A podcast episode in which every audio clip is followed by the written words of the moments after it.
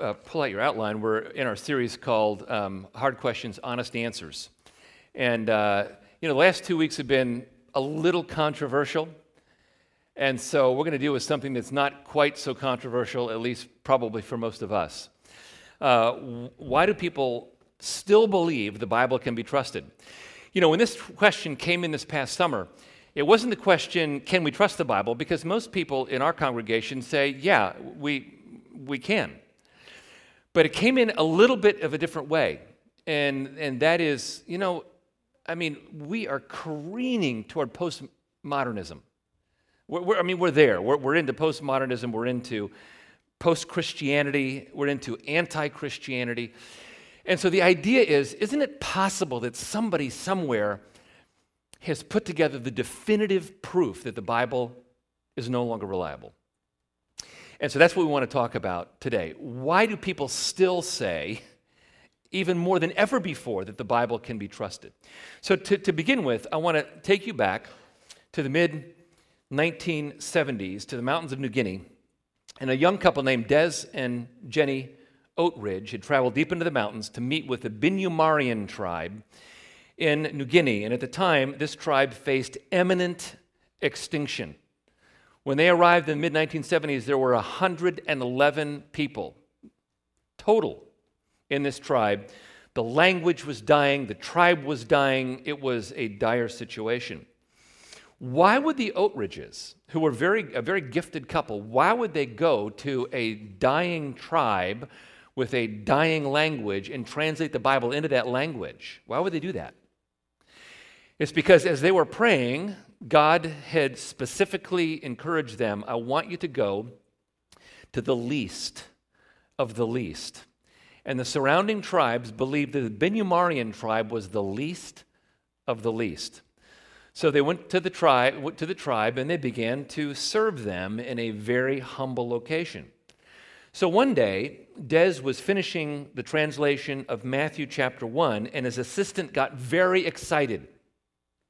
And the assistant said, We're going to have a meeting in our longhouse, and we want you to be there. We want you to read what we've been translating Matthew chapter 1.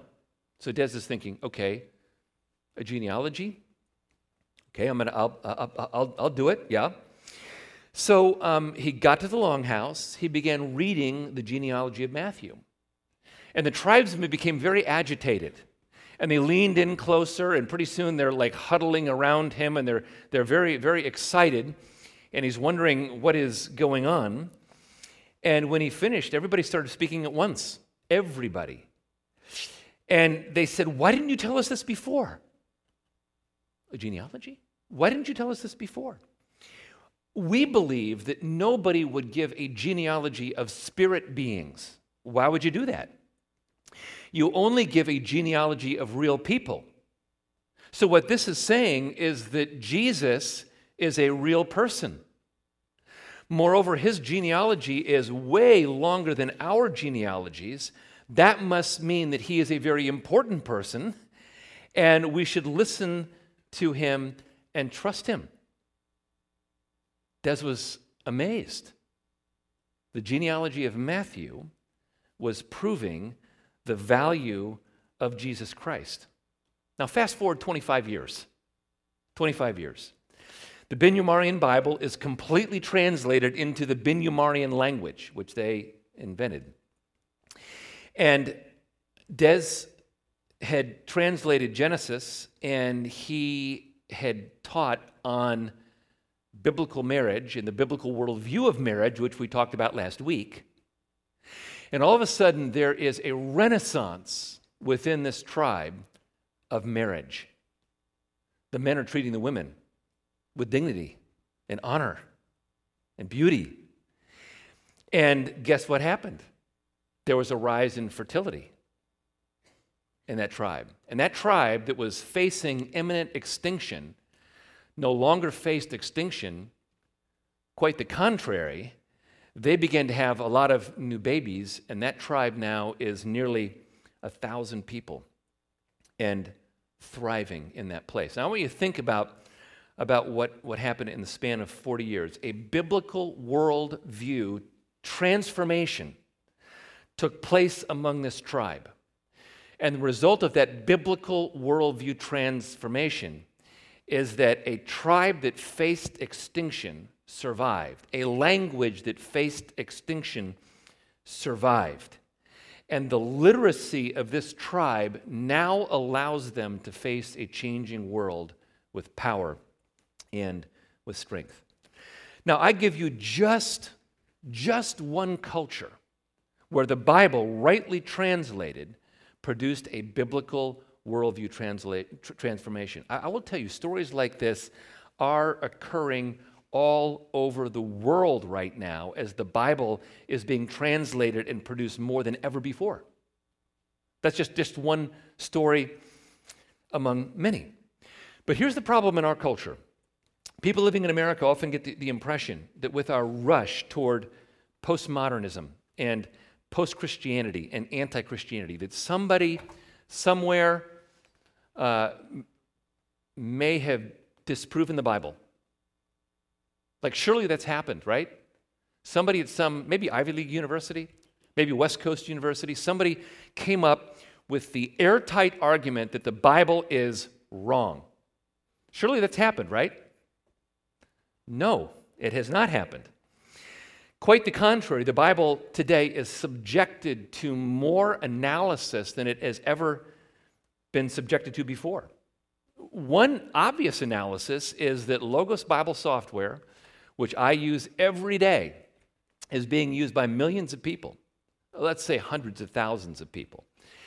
And people are, are taking that software and subjecting the Bible to analysis based upon that software.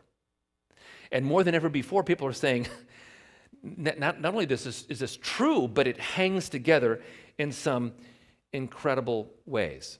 The Bible is the most widely distributed book around the world. Wendell Rovenstein is, is here from Bibles for China, and there's a table out in the atrium that will kind of show what they do. Uh, Amity Press in China is working seven days a week, 24 hours a day, churning out Bibles for the 1.3 billion people in China. And they're just scratching the surface right now. So I just want to tell you that the Bible is, is like alive and well like never before around the world. But we all here are first world people, aren't we? So you need first world reasons to demonstrate this. And that's what I want to do this morning. Give you four first world reasons to demonstrate this. The first reason comes from the field of archaeology.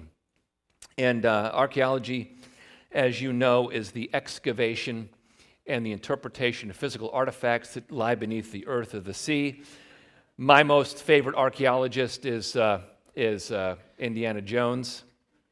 Um, but the most famous real archaeologist is a guy named Howard Carter, who uh, discovered the remains of King Tut, King, King Tutankhamun, in, his, in 1922. This guy discovered all sorts of other things before that, but when he found this, he knew he had hit major pay dirt, and the rest of his career was, was um, in unearthing all of this stuff, which is flat out amazing. In the year uh, 2016, we've definitely entered into the golden era of archaeological studies. I don't think there's ever been a time where this field of study has been, has been more robust and diverse and active as it is in the year 2013. Do you realize that archaeologists can contract with satellite providers? And they can use specialized equipment to peer from the satellite in outer space into a particular piece of real estate and they can do analysis of that real estate to make sure that what they're looking for is actually there. They've done that, for instance, in the city of Ephesus. They've excavated part of it, but part of the rest of Ephesus is done with a NASA data set that they got off of a satellite. I'm telling you, this is amazing stuff that is happening. So you ask the question okay,